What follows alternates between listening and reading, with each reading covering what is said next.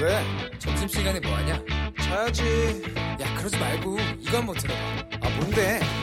지금 당장 라디오를 켜봐 나른한 오후 깨울 시사 토크쇼 모두가 즐길 수 있고 함께하는 시간 유쾌하고도 신나는 시사 토크쇼 오태훈의 시사본부. 네, 이 로고송처럼 아주 경쾌하게 좀 진행을 해봐야 될 것 같은데요. 정말 나른한 시간이고 오늘은 또 중복입니다. KBS 1라디오 오태훈의 시사본부 이번 주 진행을 맡게 된 시사평론하는 최영일입니다. 2부를 시작해 보겠습니다. 저희 시사본부는요, 청취자 여러분의 참여로 이루어지고 있는데요. 샵 9730으로 생방송 중에 의견 보내주시면 가급적 최대한 소개해 드리도록 하겠습니다. 짧은 문자 50원, 긴 문자 100원에 어플리케이션 콩은 무료네요. 자, 시사본부는 팟캐스트와 콩, KBS 홈페이지를 통해서 언제나 다시 들으실 수 있습니다. 자, 매주 월요일 주요 정치권 동향을 짚어보는 코너죠. 정치 구말리 시간입니다.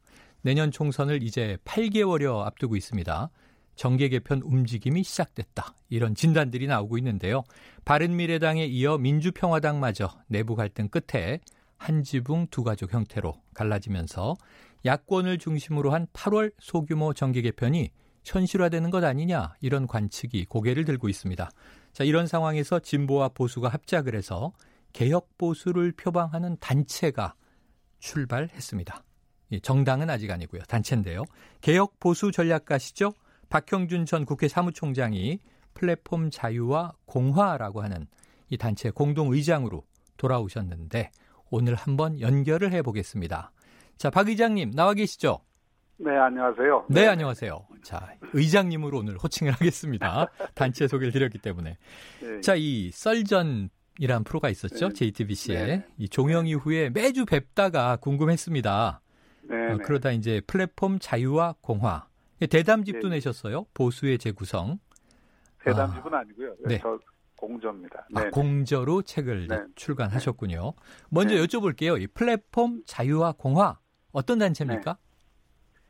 아, 지금 뭐 이 보수나 중도층이 사실 마음 줄 때가 별로 없는데요. 네. 그, 그만큼 지금 어, 보수 전체가 어, 위기에 빠져 있고 어, 새로운 대안에 대한 이 열망들이 상당히 큰데 이걸 꼭 이제 정당 안에서 이런 것들을 충족을 못 시키니까 음. 바깥에서 뜻있는 사람들이 그래도 이런 어떤 그 열망을 받아서 새로운 어떤 대안을 만드는데 조금이라도 역할을 해보자 해서 모인 단체입니다. 네. 자, 이제 플랫폼이라는 말씀을 쓰셨으니까 네, 이 지난 대선이나 또 이제 지난 그 정계 개편 과정에서도 뭐 이 제3지대 빅텐트론 이런 얘기 많이 나왔지 않습니까?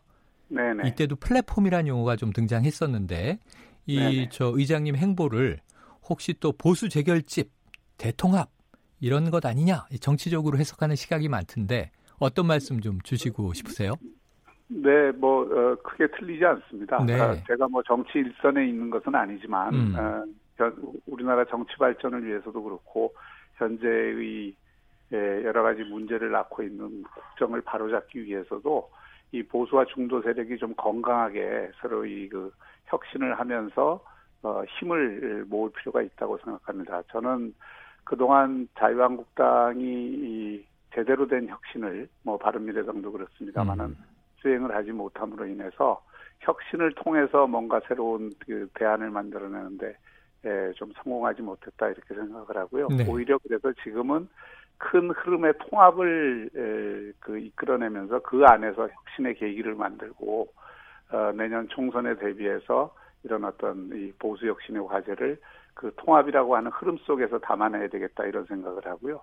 이것을 이제 중이 제머리 못 갔기 때문에 음. 이, 또 어, 기존 정당에서는 상당히 강고한 기득권 질서가 있기 때문에 어, 그런 것들을 바깥에서 좀 어, 자극도 주고 계기도 만들고 또 그러면서 어떤 예, 명분과 이 논리를 제공하는 그런 역할이 필요하다고 봅니다. 그래서 네.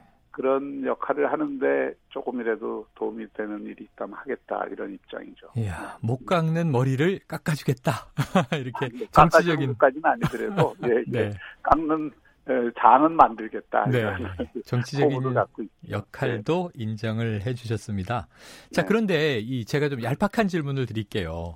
그러니까 우리나라에서 이제 정치 지형을 그냥 일렬로 늘어놓고 생각을 해보면 보수에서 중도까지 말씀을 하셨는데 네 이 간극이 너무 길다는 느낌이에요. 지금. 제일 네. 오른쪽에는 이 공화를 또 당명으로 쓰는 우리공화당이 생기지 않았습니까? 네네. 그리고 이제 저 중도까지 가면은 이제 자유한국당을 거쳐서 바른미래당, 어쩌면 민주평화당까지도 갈 텐데. 네네. 예, 먼저 이 그럼 가장 오른쪽에 있는 우리공화당의 존재감에 대해서는 어떻게 평가하세요? 저는 어, 그 지금 우리 공화당이 다시 이 그 창당을 해서 이 세를 규합하려고 하는 것, 그 뭐 누구나 정치적 자유가 있습니다만은 어, 보수나 중도 전체의 미래와 관련해서 보면 어, 그래서 긍정적인 현상이라고 저는 평가하지는 않습니다. 네. 어, 지금은 이 분열보다는 통합을 그리고 과거보다는 미래를 그리고 어떤 이 우리가 좀 어, 퇴행적인 형태로 이 보수 정치를 이끌고 가기보다는 좀 더이 그 미래지향적으로 끌고 가야 된다 이런 관점에서 보면 음.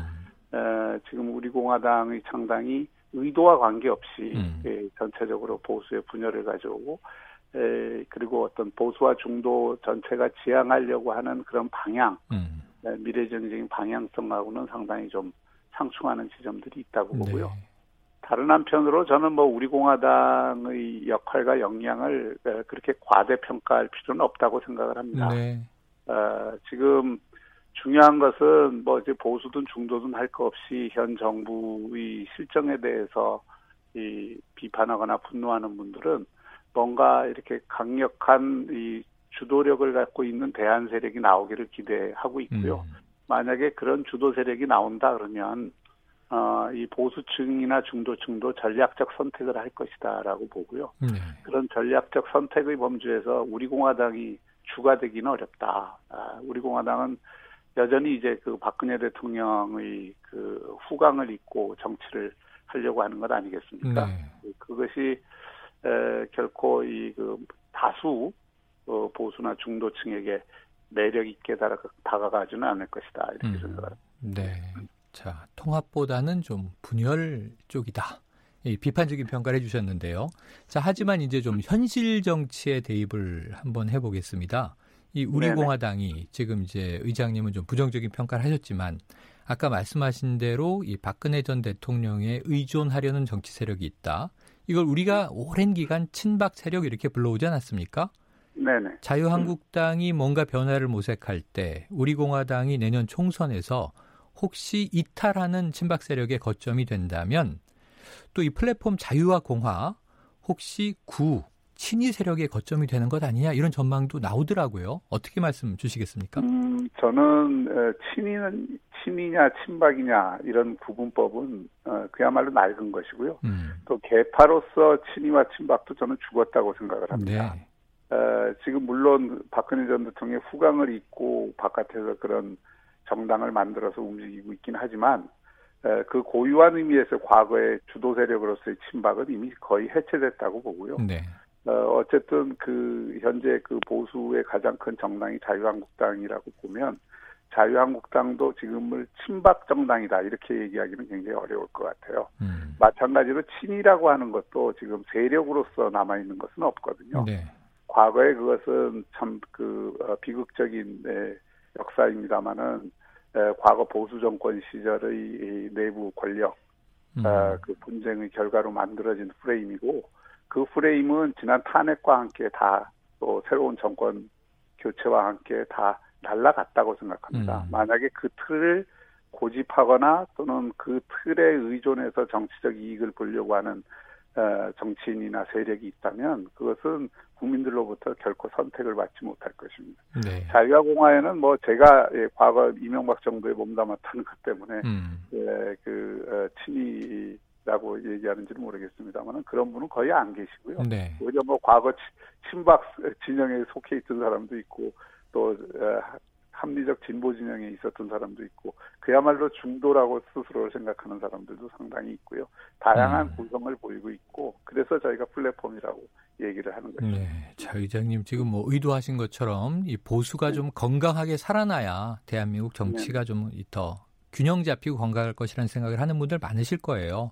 네. 그런데 이제 아까 친이 친박 세력은 이제 죽은 세력이다 이런 말씀 주셨는데요. 자, 요거 네. 하나 이 중도 보수 유권자들이 네네. 이 탄핵 문제에 대해서만은 지난 그 촛불 전국을 거치면서 진보 네. 유권자와 의견을 같이 했던 경향성도 있잖아요. 네네. 그럼 이 자유한국당 지금 이제 제1야당이고 의석수는 100석이 넘는데 탄핵에 대한 입장 정리할 수 있을 거라고 보십니까? 저는 이 탄핵 문제도 크게 세 가지를 좀 구별해서 봐야 된다고 생각합니다. 탄핵에 이르게 되는 과정까지의 기존 이 보수 정권의 그 문제들, 음. 저는 그것을 일종의 그 공화주의 원칙을 충실히 지키지 못한 음. 권력의 자의적 남용에 의해서 이루, 그, 나타난 실정에 대한 국민적 비판. 네. 이것은 어, 현재의 보수가 한 번은 반드시 반성적 성찰을 통해서 짚고 넘어가야 어, 다음에 또 그런 네, 실수를 하지 않게 되죠. 네. 어, 그 문제에 관해서는 저는 뭐 국민 다수가 아, 그런 문제가 있었다는 데 대해서 동의를 하는 것 같고요. 네. 그러나 이제 두 번째, 과연 그때 정치적으로 그렇게 탄핵을 에, 그 하는 것이 옳았느냐, 글렀느냐, 음. 어, 잘못됐느냐, 이거는 정책 판단의 입장에 따라서 좀 달라질 수 있는 문제입니다. 네. 또그 뒤에 에, 그 새로운 정권이 등장하고 오늘에 이르기까지 해서의 어떤 정치적 책임의 문제가 있기 때문에 음. 그 문제에 대해서는 서로 논쟁이 가능한 영역이라고 보고요. 네. 또세 번째는 이게 법리적으로 그리고 그 이후에 적폐청산 수사에 이르기는 과정까지 탄핵 판결이 법리적으로 과연 에, 옳았느냐 또 어, 어, 그 어느 어, 어떤 문제점은 없었는가 이런 문제들은 저는 뭐 법, 법리적으로도 이그 어, 토론할 수 있다고 보고요. 음. 그거는 또 긴 시간을 좀 두고 토론을 해야 되는 의제다. 네. 그래서 이런 것들을 마구 섞어서 당신 탄핵에 찬성했냐 반대했냐 음. 이런 식으로 이분법적으로 몰아가는 것은 네. 보수의 미래를 위해서도 전혀 도움이 안 되고요.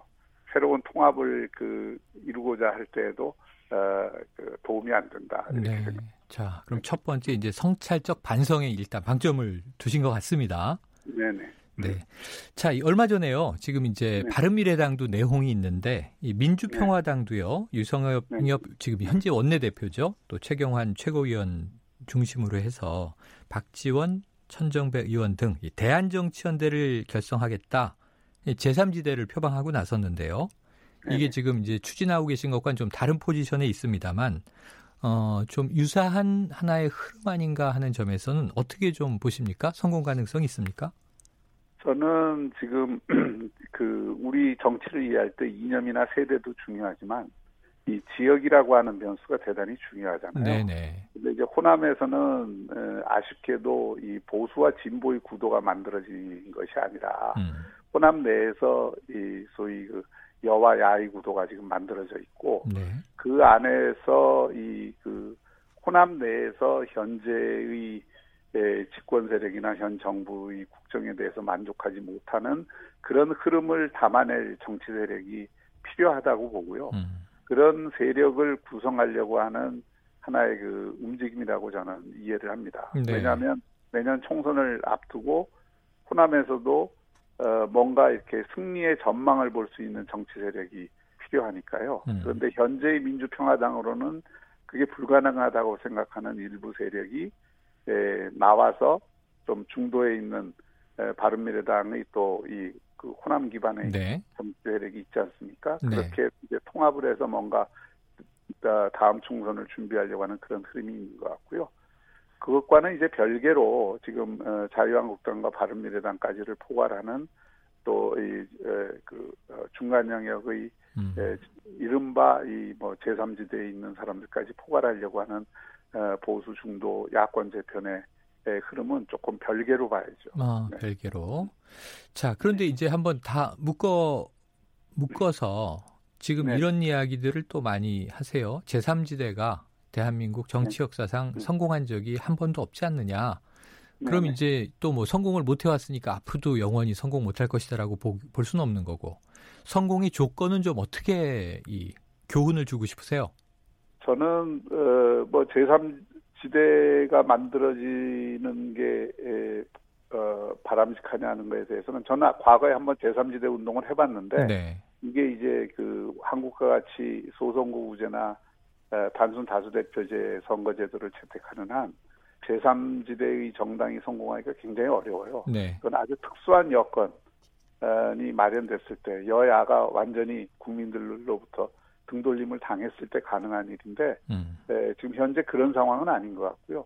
또 선거법 협상 결과가 어떻게 될지는 모르지만 매년 총선도 기본적으로는 에, 어느 일방이 선거제를 에, 그, 통과시킬 수 없다고 보면 현재의 선거제도가 유지될 가능성이 높은데 그렇게 되면 결국 어, 각그 지역에서든 전국적으로는 1대1 구도가 형성될 가능성이 상당히 높다고 네. 봅니다. 그래서 이제 그런 맥락에서 지금 뭐 이 그 제3지대 운동을 하는 사람들도 목표는 큰 틀의 통합을 에, 지향하는 것이죠. 네, 그래요. 자, 청취자 여러분, 지금 KBS 제1라디오 오태훈의 시사본부 개혁보수 전략가 박형준 전 국회 사무총장 어, 함께 정치 구말리를 어, 듣고 계십니다. 정치 평론에 일가견이 있으신 만큼 정치 현안에 대한 평가 기다리시는 청취자분들도 많으실 것 같은데요. 자, 박 의장님, 그러면 지금. 이 저 듣고 싶은 얘기가 너무 많은데요. 시간이 너무 짧습니다. 네, 예, 예. 네, 지금 이제 청취자 문자 몇 개 읽어드릴게요. 6704님은요, 이 박형준 의장님의 견해가 옳다는 생각이 듭니다. 그렇지만 앞으로의 행보가 더 중요하다고 봅니다. 뭔가 이 우리 정치에서 실천을 통해서 성과를 보고 싶은 우리 유권자, 이 국민들이 많으신 거죠. 네. 자, 현실, 현실 지금 이슈, 오늘의 이슈 좀 몇 개 여쭤볼게요. 이 어젯밤에 일본 참의원 선거에서 연립 여당이 의석 과반 확보하지 않았습니까? 네, 네. 그런데 또 이 3분의 1을 채우지는 못해서 개헌 발의서는 도달하지 못했고 이게 묘한 지점인데 앞으로 네. 어떻게 이 일본 정치하고 한일 관계 전망하세요? 어, 어제 뭐 선거는 많은 언론에서 얘기했듯이 이 아베 정권이 기본적으로는 이긴 선거고요. 네. 다만 이제 자신들이 목표로 했던 개헌선을 확보를 못함으로써 개헌 추동력에는 약간의 제동이 걸린 것이죠. 네. 어, 그런 어떤 에, 과정에서 아베 정권이 오히려 한일 갈등을 에, 활용할 가능성도 상존한다 이렇게 보고요. 음. 어, 지금 뭐 이 한일 갈등을 저는 이 명분론이나 이그 주전론으로 해결할 문제는 아니라고 네. 봅니다. 기본적으로 이것은 현실적인 협상을 통해서 해결해야 될 문제라고 생각하고요. 이것을 특히 최근 예, 우려스러운 것은 국내 정치적으로 활용하려고 하는 어, 이런 흐름에 대해서는 저는 어, 상당히 비판적입니다. 네. 자, 이저 비판론을 말씀해 주셨는데 주전론 이거 위험하다. 자, 그러니까 지금 제가 떠오르는데요. 네, 최근에 지금 이 조국 청와대 민정수석 말입니다. 네, 네. SNS를 통해서 어찌 보면 여론전에 지금 최전방에 나서 있는 것 아니냐. 여기에 대한 뭐 호흡으로 찬반 논란은 계속 이어지고 있는데 주말 사이 보니까 일요일, 토요일, 일요일 이틀 사이에 10여 개 또 게시물이 올라왔어요. 자, 조국 네. 수석의 이런 SNS 행보 어떻게 평가하십니까? 기본적으로 이것은 뭐 조국 정치죠. 어, 그리고 네. 청와대가 과거에 이제 대통령의 비서는 말이 없다 그랬는데 네. 음. 그 불문율을 깬 거죠. 네. 그리고 그 깨는 것을 저는 여권 전체가 허용을 했다고 봅니다. 음. 아, 그러니까 이 지금 여권이 하려고 하는 어, 큰 틀의 어떤 정치적인 에, 그, 어, 목표를 조국이라는 메신저를 통해서 지금 어, 관철을 하려고 하는 것이죠. 음. 어, 그러나 그게 과연 적절하냐는 데 대해서는 저는 어, 대단히 적절치 않다 네. 이렇게 생각을 하고요. 어, 지금 어, 어떻게 보면 에, 그 국민들을 에, 사실은 지금 총 뭐 이렇게 네. 그 어, 상대는 일본인데 음. 일본을 주로 겨냥하는 것이 아니라 이 내부의 이, 그 어, 정치적 정적을 겨냥하는 것 아니겠습니까? 네. 에, 그런 것들이 결국은 이 국론을 심하게 분열시키고 어, 그 정치적 양극화를 에, 더 어, 그 심화시킬 것이라고 보고요. 음. 그게 과연 일본과의 협상 전략에서도 어, 좋은 것이냐 저는 그렇게 보지 않습니다. 네. 어, 이 문제가 결국은 전쟁이 아니라 협상으로 풀어야 될 문제라고 하면 음. 어, 협상 상대를 최악의 감정적 상태로 몰아넣고 음. 어, 몰아넣는 결과를 가져오는 것이 앞으로의 협상에 있어서 과연 에, 긍정적인 효과를 가질 거냐 이렇게 알겠습니다. 저는 생각하지 않고요. 네. 네. 의장님, 어, 오늘 말씀 여기까지 듣고 다음에 또 네네네. 고견을 여쭙는 시간 갖도록 하겠습니다. 오늘 말씀 고맙습니다. 감사합니다. 네, 지금까지 박형준 플랫폼 자유와 공화 공동 의장과 이야기 나눠봤습니다. 오늘 말씀 잘 들었습니다. 헤드라인 뉴스입니다. 청와대는 아베 신조 일본 총리를 향해 최소한의 선을 지키며 최선의 노력을 하는 것이 한일 양국 국민들을 위한 해야 할 일이라고 밝혔습니다. 청와대는 추경이 하루속히 통과되길 바라는 마음은 국민들 모두가 갖지 않을까 예상한다며 하루속히 처리되길 바라는 간절한 마음으로 기다리고 있다고 밝혔습니다. 더불어민주당과 기획재정부는 오늘 2019년 세법 개정안 관련 당정 협의를 열고 경기 하방 리스크에 대응하기 위해 민간 기업의 투자 촉진을 위한 세제 지원에 적극 나서기로 의견을 모았습니다. 7월 1일부터 20일까지 반도체 수출이 1년 전보다 30% 넘게 줄어 전체 수출이 13.6% 감소한 것으로 나타났습니다. 싱가포르 해협 인근을 지나던 한국 국적 화물선이 해적의 공격을 받아 선원이 폭행을 당하고 현금을 빼앗기는 사고가 났습니다. 지금까지 라디오 정보센터 조진주였습니다. 이어서 기상청의 송소진 씨입니다. 미세먼지와 날씨 정보입니다. 중복 무더위가 기승을 부리는 가운데 수도권에는 뿌연 먼지 안개가 낀 곳이 많습니다. 미세먼지 농도도 수도권을 중심으로 나쁨으로 나타나는 곳이 많은데요. 오늘 미세먼지 농도가 경기 북부와 강원 영서 지역은 종일 나쁨, 그 밖의 지역은 대부분 보통 단계를 보일 전망입니다. 한편 지금 중부지방과 경상남북도에는 폭염주의보가 발효 중입니다. 한낮 기온이 강릉과 대구 34도, 대전 33도, 서울 32도, 광주 31도 등으로 많은 지역이 33도 안팎까지 올라 무덥겠습니다. 하늘에는 구름이 많이 끼겠지만 대기가 불안정해서 남부 지방에는 천둥 번개를 동반한 소나기 오는 곳이 있겠고요. 제주도는 낮까지 비가 오겠습니다. 현재 서울의 기온은 29.7도입니다. 미세먼지와 날씨 정보였습니다. 이어서 이 시각 교통 상황을 KBS 교통정보센터 공인혜 씨가 전해드립니다. 네, 이 시각 교통정보입니다. 이번 주에는 여름방학도 시작돼서 가족 단위의 휴가 계획도 많으실 텐데요. 현재 강원도와 이어지는 길 중에서는 서울 양양고속도로 양양 쪽 가평 휴게소 부근으로 4km 구간이 막히고 있습니다. 평택 제천고속도로 제천 쪽으로는 청북 부근 1차로에서 화물차 사고가 발생했는데요. 이 때문에 평택 서평택 분기점에서 청북 쪽으로 3km 구간 정체가 심합니다. 또 작업에 영향을 받고 있는 곳들도 있습니다. 중부 내륙고속 도로 창원 쪽 여주 분기점에서 감곡 사이 8km 구간 정체가 작업 때문이니까요. 주변 다른 길을 이용하시는 것이 좋겠고요. 반대 양평 쪽은 문경세제 부근 2km 구간과 강곡 부근 4km 구간에서 작업 여파를 받고 있습니다.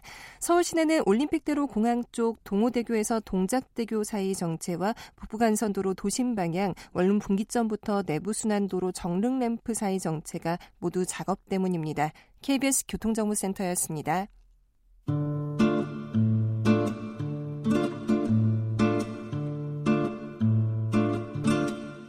오태훈의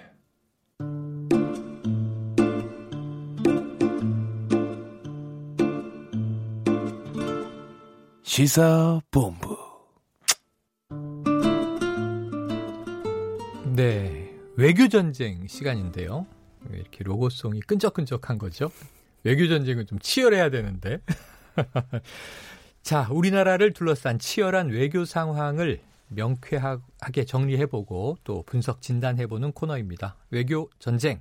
자, 오늘은요, 정대진 아주대 통일연구소 교수님을 모셨습니다. 정 교수님, 안녕하세요. 네, 안녕하십니까. 자, 오랜만에 이렇게 스튜디오에서 네, 오랜만에 보는데요. 네.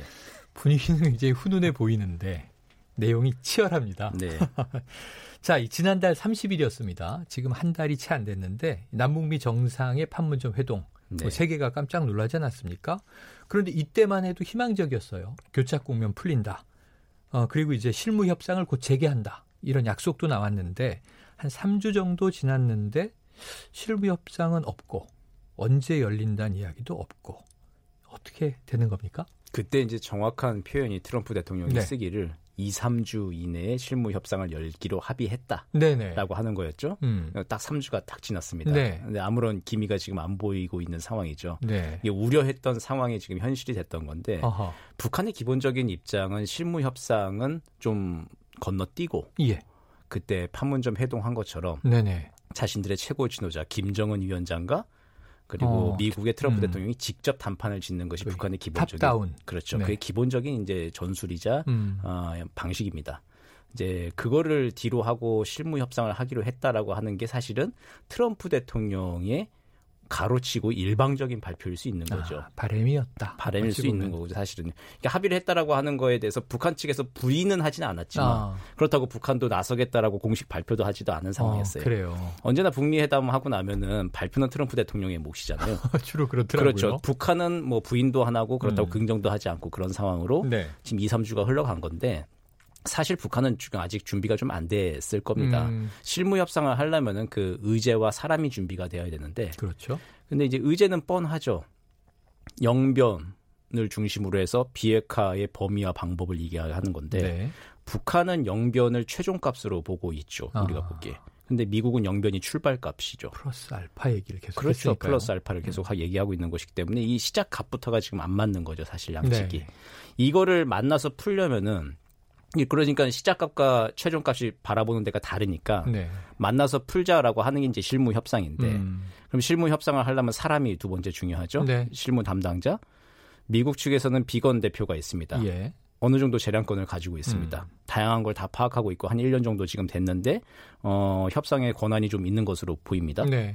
북한 측은 지금 누가 안 보이죠. 안 보이죠. 그죠. 김명길 대사가 새로 이제 실무 대표가 됐다라고 하는데 네. 미국의 비건 대표만큼 재량권을 가지고 있을까? 라고 하는 거 의문은 좀 네. 앞으로도 좀 끊이지 않을 것 같습니다. 그래요. 그러니까 북한의 내부 사정을 보시면 아시겠지만 어느 누가 이렇게 실권을 가지고 나와가지고 음, 이렇게 하자 저렇게 하자 그리고 또 자신의 최고 지도자인 김정은 위원장한테 위원장 동지 이렇게 합시다 음. 라고 이렇게 용감하게 건의할 수 있는 참모가 얼마나 되겠습니까? 못 본 것 같아요. 예. 그동안 많이 좀 이제 힘들죠. 예전보다는 네. 알려지긴 했는데 그래서 의제와 사람 부분에서 좀 굉장히 좀 힘들다. 이제 음. 그게 좀 우려했던 바가 지금 한 3주라는 시점을 찍으면서 어, 지금 현실로 좀 나타났다. 이제 그렇게 보입니다. 자 의제와 사람이 정해져서 실무 접촉이 시작됐다 하더라도 잘 될 건지에 대해서 우리가 낙관하기는 어려운 건데 아직 그렇죠. 정해지지도 않았다. 근데 네. 이런 상황이 또 하나 이게 악재 아닌가 싶은 게 있습니다. 이 북한이 미국이 남조선과의 합동 군사 연습인 동맹 19-1을 현실화한다면 조미 실무 협상에 영향을 주게 될 것. 네. 이 엄포를 놓은 거죠. 네. 이 그러니까 한미 군사훈련 하지 마라.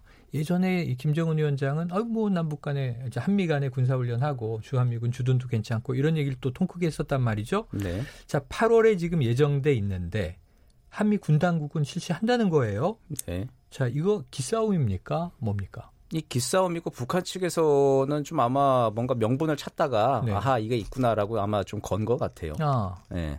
이게 한미 군사 연습이라고 하는 게 사실 작년에 6.12 어, 북미 싱가포르 선언에서 예, 처음 만났을 때. 네, 싱가포르 선언 자체 내용이 아니라 그 외 번외 상황으로 트럼프 네. 대통령이 선물 주듯이 김정은 위원장한테 음, 준 거죠. 기억납니다. 한미 군사 연습을 중단하겠다라고 하는 거 우리가 상의 안 하고 일방적으로 발표를 했어요. 네. 그 우리도 굉장히 좀 당황스러웠는데 음, 그때부터 을지 프리덤 가디언은 없어졌죠. 맞아요.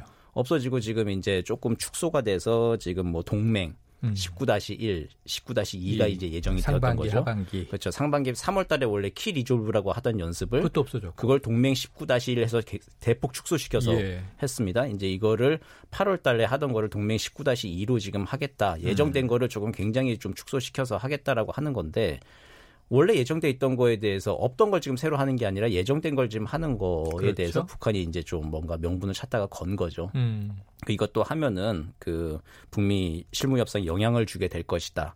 그러니까 영향을 준다. 이것 때문에 우리가 안 나간다. 그것도 아니에요. 음. 그러니까 뭐 약속한 바가 있고 한미 군사 연습 안 하기로 했으니 그걸 좀 지키면서 우리한테 나갈 수 있는 좀 명분을 달라라고 하는 이야기를 계속 하는 거죠. 네. 그러니까 북한의 관심사는 비핵화 하겠는데 비핵화 과정 중에 우리의 안전은 어떻게 되는 것이냐라고 하는 게 최대 질문이거든요. 음. 한미가 이렇게 계속 군사 연습을 하면 우리가 실무 협상이든 뭐든 나갈 여지가 있겠느냐라고 하는 거를 좀 우회적으로 한 것이고 아직은 음. 준비가 덜 된 상황에서 어 조금 더 어 이렇게 좀 기회를 좀 달라라고 하는 이야기를 한 것으로 보입니다. 그래요. 이거 하나만 살짝 관련해서 여쭤보면 네. 아까 실무 협상 체액이 교착돼 있다는 얘기가 나오니까 8월에 지금 이제 훈련도 좀 지켜봐야 되겠습니다만 이 방콕에서 아세안 지역 안보 포럼 장관급 회의 네. 여기 폼페이오 장관이 오고 북한은 리용호 외무상이 온다고 해요. 예, 예. 이들이 만나면 이게 실무 협상 재개로 볼 수 있는 것 아니냐 이런 이제 관측이 나왔는데 맞나요? 예, 뭐 안 만나는 것보다는 만나는 게 훨씬 더 좋죠. 네. 그 사실은 비건 대표와 김명길 대표가 만나는 게 이제 진짜 실무 협상인데 음. 바로 바로 그 위에 있는 보스들, 어, 어, 폼페이오 장관과 그 리용호 외무상이 만나서 네, 그럼 네. 실무 협상 우리 입장이 또 지금까지는 어떻게 이- 뭐 입장이 있다. 어, 음. 그 7월 달에 어떤 입장들이 변화가 있고 어 뭐 그래도 앞으로 하려면 이러 이런 것들이 있다라고 하는 걸 장관급에서 조금 더 얘기하는 네. 것도 실무 협상에 뭐 좋은 단초가 될 아, 것으로 보입니다. 나쁘지 않다. 네. 자, 이런 와중에 말이죠. 지금 이제 새로 나온 소식이 존 볼턴 미 백악관의 네, 예. 국가안보회의 보좌관. 예. 자, 이제 일본과 한국을 연쇄 방문한다는 소식이 어제부터 나왔어요. 네. 근데 이게 재밌는 게 19일에 트럼프 미국 대통령이 자, 문 대통령은 이미 요청을 했고 한일 갈등에 있어서 그 양국 정상이 내가 그 자리에 있길 원하면 나 거기 있을 거다. 이런 얘기하고 바로 이제 존 볼튼 보좌관의 이 방일 그리고 방한 소식이 전해졌거든요. 네, 예. 그럼 이게 이제 여러 가지 의미로 보는데 원래는 이제 대북 관계에 많이 관여를 하지 않았습니까? 예, 그렇죠. 근데 지금은 이제 한일 갈등이 워낙 크다 보니까 예, 예. 지금 이제 수출 규제로 이제 비롯된 무역 분쟁 이쪽에 역할을 할 것인가? 역할 할까요? 예, 아마 후자 쪽의 역할이 좀 강할 것 아, 같고요. 그래요. 볼턴 보좌관 같은 경우는 트럼프 대통령 입장에서 보면은 트럼프 대통령은 여러 이제 참모들을 장기판 말 쓰듯이 이렇게 쓰잖아요. 어, 네네. 그랬을 때 이제 북한 문제, 비핵화 문제 같은 경우는 폼페이오 장관을 주로 많이 쓰고 음. 협상파, 온건파처럼 네. 보이는 폼페이오 장관 많이 쓰고 볼턴 보좌관은 좀 뒤로 많이 빼놓은 상태죠 그동안. 강경파나 매파. 예, 그렇죠. 너무 북한을 또 압박하지는 네, 않는 네. 카드로 이제 좀 볼턴은 좀 빼놨고, 근데 지금은 볼, 볼턴이 온다고 하는 것은 음.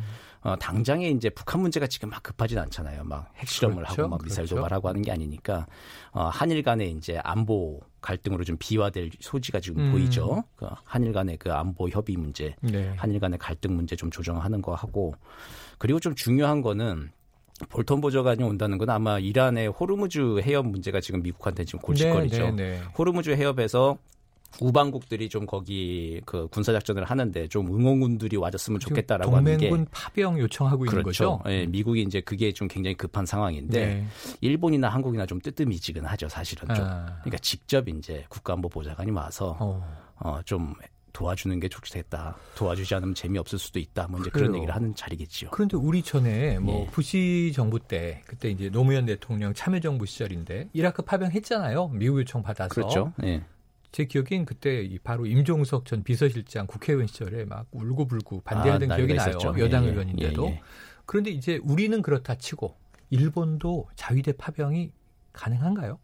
자위대 파병이 기술적으로는 가능한데 네. 이제 일본도 약간 좀 뜸을 들이고 있는 것이죠. 음. 사실 좀 부담스럽죠. 미국의 요청을 받아들여서 호르무즈 해협에 자위대를 보낸다는 것 자체에 대해서 국제사회도 이렇게 달가워하지 않을 뿐더러 음. 네. 그리고 또 그 일본이 이제 참여연 선거를 했습니다마는 전쟁이 가능한 전상 정상 국가로 개헌을 하겠다라고 하는 게 아베 총리 목표였잖아요. 그렇죠. 근데 이제 개헌 선이 확보가 안 되는 음, 상황입니다. 맞습니다. 일본 국민은 그러니까 그 전쟁이 가능한 파병이 가능한 정상 국가로 가는데 이번에 어쨌든 여론은 no라고 어. 대답을 한 뭐 것이죠. 전폭적으로 원하지 않아. 뭐 이렇게 해석해야 예, 되겠죠. 그렇죠. 그런 상황에서 일본도 국내 여론을 좀 음, 들어서 음. 어, 계속 좀, 좀 미온적인 반응을 보일 가능성이 높고 이제 그러니까 이제 미국은 어, 국- 국가안보 보좌관이 직접 나서서 어, 일본과 한국을 좀 다독이기 위해서 좀 발걸음을 하고 있는 것이 아닌가 그렇게 생각됩니다. 그래요. 자, 지금 정대진 아주대 통일연구소 교수와 함께 우리나라를 둘러싼 외교 현안에 대한 이야기를 나눠보고 있습니다. 자, 그래서 최근에 이제 뭐 우리나라의 가장 큰 외교 문제가 이제 일본으로 급부상했습니다. 네, 예. 사실은 역사적으로 계속 일본이었는데 수면 예. 밑에 있다가 수면 네. 위에 있다가 근데 이번엔 좀 크게 터진 것 같습니다. 자, 수- 이 조금 전에 언급 나왔습니다만 일본의 수출 규제 조치, 이 참의원 선거를 겨냥한 것이다. 쉽게 네. 말하면 뭐 아베 이제 좀 지지층 네, 예. 우익 보수를 결집시키려는 것 아니었느냐 했는데 이게 선거 결과는 나왔습니다만 이게 그래서 그럼 우리나라에 대한 압박은 좀 완화되는 건가? 어떻게 보세요? 어, 별로 완화될 것 같지는 않아요. 계속 지금 예, 칼을 꺼내는 강화. 게 예, 이게 단순히 선거용으로 한 것이라기보다도 우리 정부 있지 않습니까? 네. 그 전에 이제 이명박 박근혜 정부 때 이명박 정부 때는 말기에 조금 사이가 안 좋았지만 예. 박근혜 정부 때는 이게 한일 군사 정보 보호 협정도 좀 맺고 맞아요. 관계가 좀 많이 또 좋아졌죠. 위안부 협정도 그렇죠. 있었고. 예, 일본이 좀 원하는 쪽으로 좀 많이 이렇게 아, 흘러갔는데 네. 새로운 문재인 정부는 좀 그렇지가 않죠. 음. 좀 길들일 필요가 있다고 좀 느낀 음. 것이죠. 그래서 이제 마침 또 참여연 선거가 있을 때 참여연 선거에서 다들 아시다시피 아베 총리가 별로 좋은 입지에서 시작하진 못했습니다. 네네. 연금 문제나 소비세 문제 같은 게 국내 상황이 좀 안 좋아서 국내 정책으로 많이 이제 유권자들이 그렇죠. 꼴이 났더라고요. 예, 표심이 좀 떠나고 있는 상황이었는데 네. 이제 그걸 잡기 위해서는 대외 변수가 가장 중요하죠. 아하. 과거에는 북한을 때리면 됐어요. 예. 아주 북한이 역할을 잘 해줬잖아요. 그래서 선거에 좀 재미 본 적도 있었죠. 그렇죠. 2017년까지만 네. 하더라도 굉장히 재미를 많이 봤죠. 음. 근데 이제 북한이 지금 조용하잖아요. 실제 미사일을 아니, 쏘지 아베 않으니까. 총리가 그렇게 좋아하는 도널드 트럼프 대통령이 my friend라고 해버리니까. 예. 네. 그러니까 없어요. 바깥에 적이 없는 거예요. 관심을 네. 돌릴. 그런 상황에서는 이제 한국이죠. 음. 한국이 또 이제 문재인 정부도 길들이기도 좀 해야 되겠고 그런 상황에서 이제 아, 수출 규제라고 하는 것, 어 이제 그걸 이제 고리로 이제 시작을 해서 네. 어, 한 것인데 이게 사실은 경제적 조치지만 그 기원이 정치적 문제잖아요. 네네. 강제징용 판결과 한일 정부 간의 그 갈등 문제. 그렇기 때문에 이게 경제적인 문제로 시작해서 경제적 조치로 지금 행해진 거면 경제적 차원에서 논의를 하면은 간단하게 풀릴 수가 있죠. 음. 상- 생각보다는. 근데 정치적인 기원을 가지고 있는 경제 문제이기 때문에 이제 복잡한 변수가 돼 버렸어요. 그렇죠. 섞여 버렸죠. 맞습니다. 이게 쉽게 풀릴 것 같지도 않고 일본 같은 경우도 내년 도쿄 올림픽 전까지는 음. 도쿄 올림픽을 아주 성공적으로 치르기 그 전까지는 한국 정부 길들이기에 아마 좀 어, 심혈을 좀 기울이지 않을까. 네, 아주 그렇게 장기는. 아니더라도 네, 예. 중기 정도 갈 것이다 이렇게 얘기는 해주셨는데요. 자 그러다 보니까 뭐 우리가 이게 이 뭐 시작한 싸움이 아닙니다. 그렇죠. 일본이 이제 먼저 도발을 네. 해왔다라고 볼 수밖에 없고 그래서 이 대통령과 여야 5당 대표 회의에서도 네. 회동에서도 합의문은 안 나왔지만 공동 발표문에서 이 일본의 경제 보복으로 규정을 했습니다. 네. 자, 이런 상황에서 우리가 쓸 수 있는 카드가 뭐냐인데 어, 이 일본이 우리를 믿지 못하겠다. 그러니까 백색 국가 네, 예. 믿을 수 있는 화이트 리스트에서 제외해버리겠다 한국을. 그러다 보니까 이 그 아까 말씀드렸던 5당 대표 회동에서 심상정 정의당 대표가 네, 예, 그렇죠. 지소미아 예. 이 한일 군사정보 보호 협정 예. 이거 폐기까지도 검토하셔라 이런 제안을 했는데 그 다음 날부터 바로 이것도 하나의 카드로 거론되기 시작했어요. 네. 이 배경과 가능성 이거 좀 이게 쓸모 있는 카드입니까? 그 한일 군사정보 보호 협정 이름도 좀 특이하죠. 지소미아 잘 못 듣던 거 아닙니까? 그러니까 약자를 약자죠. 모아서 쥐소미아인 거죠. 그렇죠. 음. 예, 그 GSOMIA 해가지고 음. 그말 그대로 자체가 이제 군사정보 보호 협정입니다. 네. 군사정보 협정인데 그게 이제 한일 간에 맺어졌으니까 한일 군사정보 보호 협정. 네. 우리나라는 이 군사정보 보호 협정을 일본과 지금 33번째인가 맺은 겁니다. 어. 33개인가 군사정보 보호 협정을 예, 가지고 예. 있어요.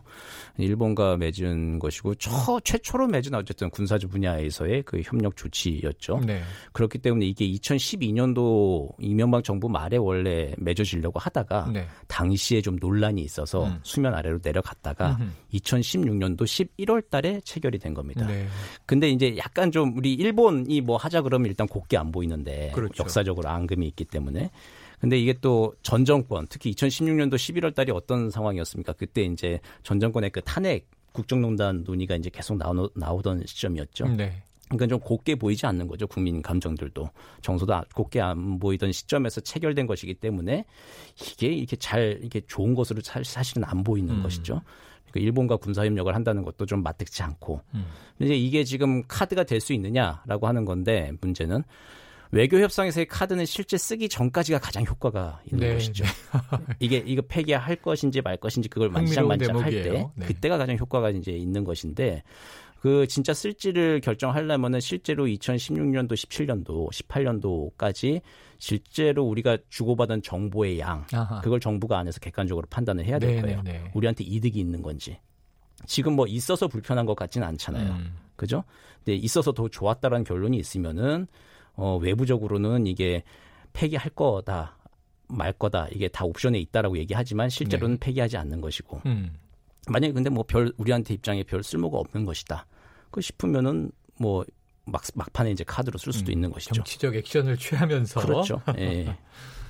그게 자. 이제 정부가 해야 될 일이라고 생각이 됩니다. 자, 그런데 이제 제가 궁금했던 것은 이 네. 카드를 만지작 거리는 이야기가 나오자 미 국무부가 화들짝 발표를 했잖아요. 네. 이게 쥐소미아 재연장 돼야 되고 네. 재연장을 우리 미국은 아주 적극적으로 지지한다 이렇게 네, 네. 이야기해서 마치 이 끊으면 안 되는 것처럼 미국 액션이 나와서 이 존 볼튼 이 보좌관의 행보도 그렇고 이 굉장히 중요한 건가? 그럼 미국 입장의 포석은 우리 입장에서는 정보 가치 자체를 가지고 쓸모 있다 없다 판단하면 되는데 다른 측면이 좀 있나요? 어, 미국 입장에서는 한미일 삼각 동맹 동맹이라고 하는 걸 묶어주는 음. 하나의 핀 같은 거죠. 아하. 나사 같은 것이기 때문에 네네. 이 나사가 전에 없었던 거기 때문에 없어도 사실은 돌아가긴 하죠. 예, 근데 예. 나사를 새로 끼워놨던 게 또 빠지면은 아, 좀 불편한 거죠, 사실은. 불편하고 상징적인 차원에서 불편한 것이고 그리고 이제 한일 간의 정보 보- 정보 같은 것들이 어 일본에 또 칠함대가 있고 우리 한국의 오산에 미 7공군이 있어요. 네. 이제 이것들을 정보를 미국을 통해 경유하는 것보다 한미일이 같이 그냥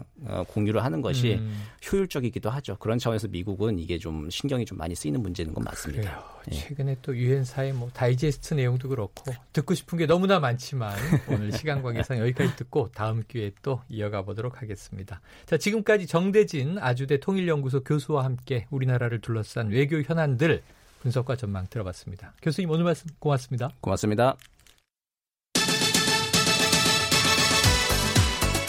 오태훈의 시사본부는 여러분의 소중한 의견을 기다립니다. 짧은 문자 50원, 긴 문자 100원의 정보 이용료가 되는 샵 9730, 우물정 9730번으로 문자 보내주십시오. KBS 라디오 앱 콩은 무료입니다. KBS 라디오 오태훈의 시사본부. 지금 여러분은 대한민국 라디오 유일의 점심 시사 프로그램을 듣고 계십니다.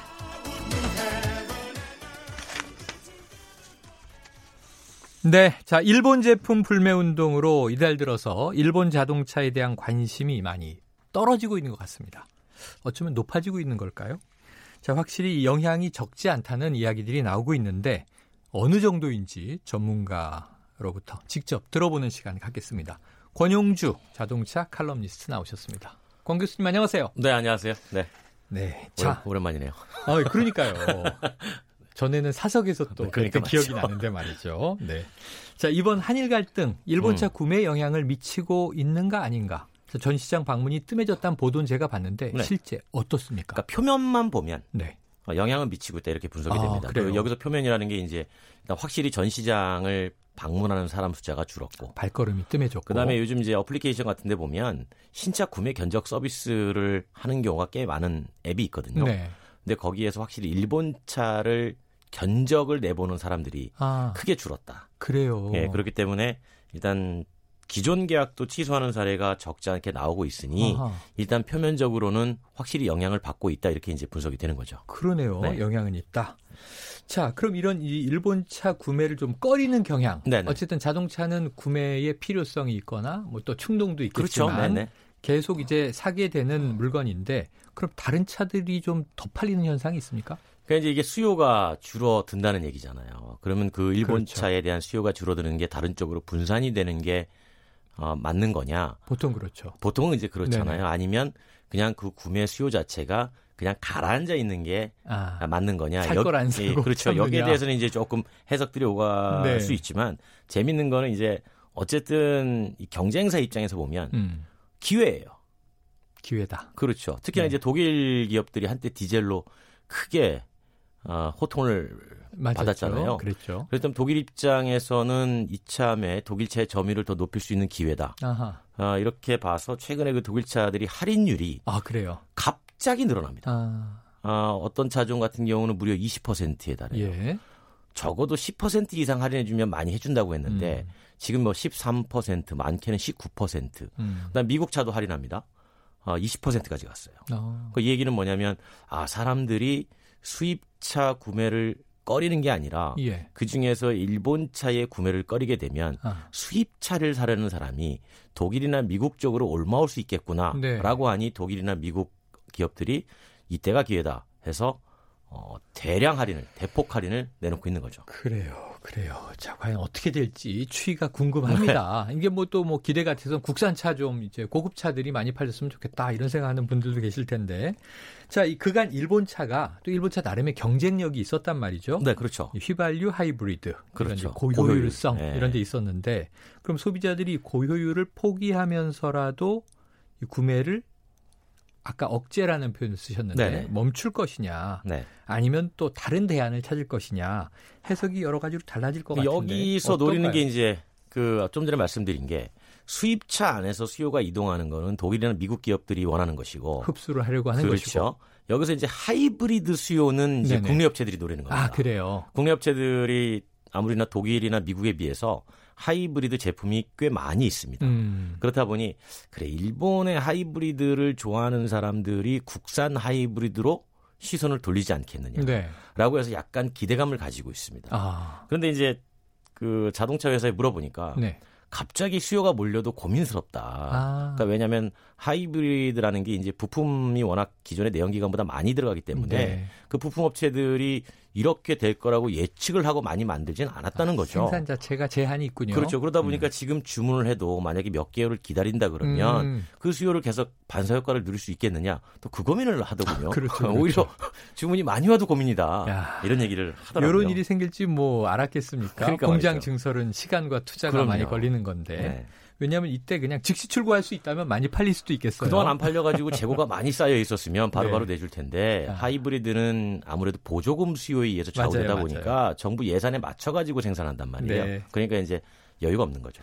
그러면 이제 지금 뭐 공급자들의 입장에서 자 일본 자동차 업체들, 네. 또 독일이나 미국 수입차 업체들, 또 이제 국내 메이커들 있는데 소비자의 고민은 좀 어떻게 한번 정리해 주실 수 있겠어요? 네, 여기서 이제 소비자들의 고민이 네. 들어가는 거죠. 유럽차 사려니까 아무래도 디젤이 많아서 조금 부담스럽기도 하고 가격도 아하, 비싸고. 그런 면이 있네요. 하이브리드 사려니까 또 일본 차가 많아서 조금 한번 다시 보게 되고 네, 국산 하이브리드 사려니까 출고가 늦고 네, 그럼 어떻게 하냐?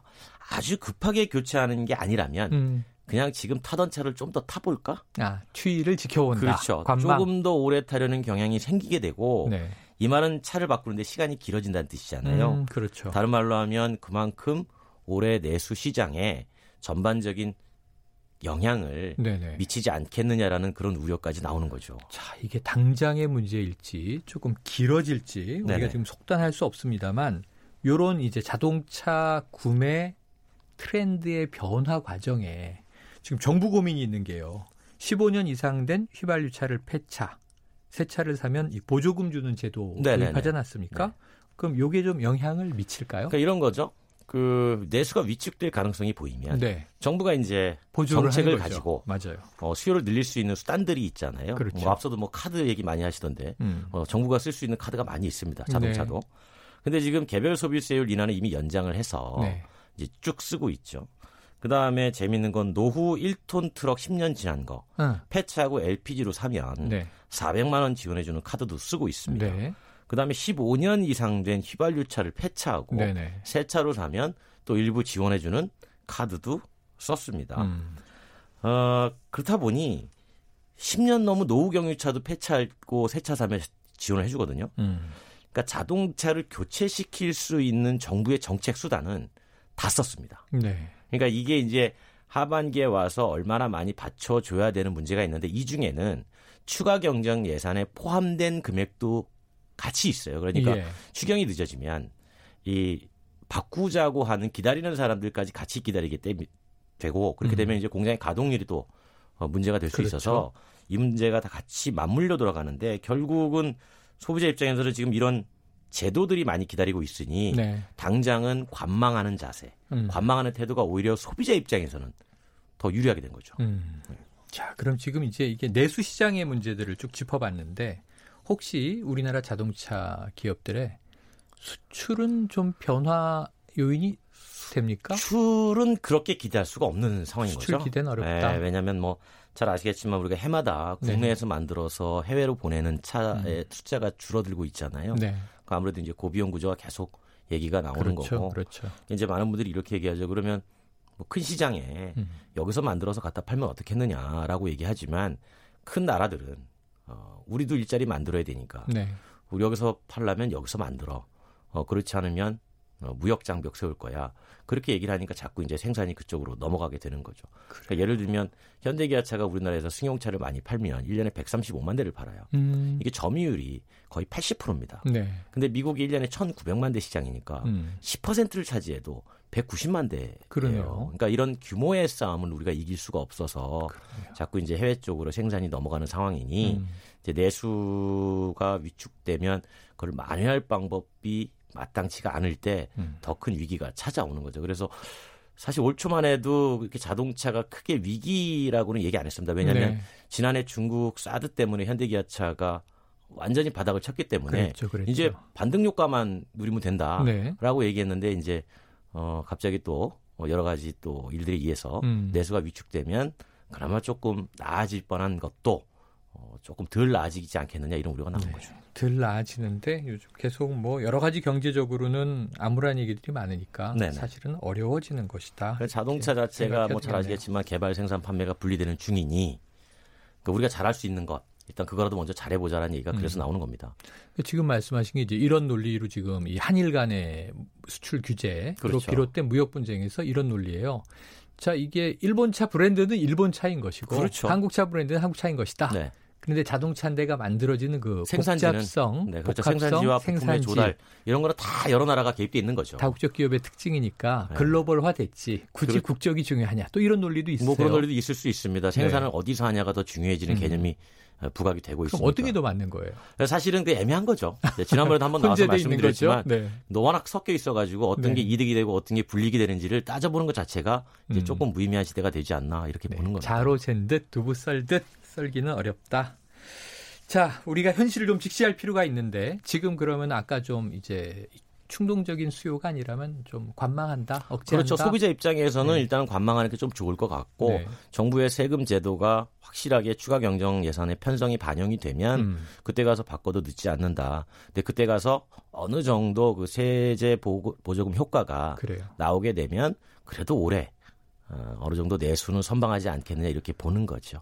왜냐하면 이걸 유지할 수 없는 게 정부도 세수의 문제가 있어서 네. 오랫동안 유지할 수는 없는 겁니다. 길어질지 짧아질지 아직은 알 수 없습니다만 조금 관망하면서 기다려보는 지혜가 필요한 시점인 것 네네. 같습니다. 자, 오늘 말씀 여기까지 듣죠. 지금까지 권용주 자동차 칼럼니스트였습니다. 교수님, 오늘 말씀 고맙습니다. 네, 고맙습니다. 네. 자, KBS 일라디오 오태훈의 시사본부 오늘 준비한 소식은 여기까지입니다. 저는 이번 주에 오태훈 앵커의 휴가로 대리 진행을 하고 있는데요. 청취자분들 어, 그리고 응원을 많이 주셔서 떨리는 마음으로 진행한 첫 시간 조금 용기가 나네요. 4204님, 최영일 평론가님 목소리를 듣는 순간 시원해지는군요. 중복에는 이게 가장 좋은 칭찬이죠. 여러분이 시원하셨다면 최고입니다. 송문방님, 최영일 평론가님 항상 시원시원하고 간단명료한 분석 잘 듣고 있습니다. 0047님 반갑습니다. 보통 이, 이 평상시 잘 듣고 있습니다. 매끄러운 진행 인상 깊습니다. 이런 좋은 말씀 주셨습니다. 자, 저는요 내일 12시 20분에 찾아오겠습니다. 고맙습니다.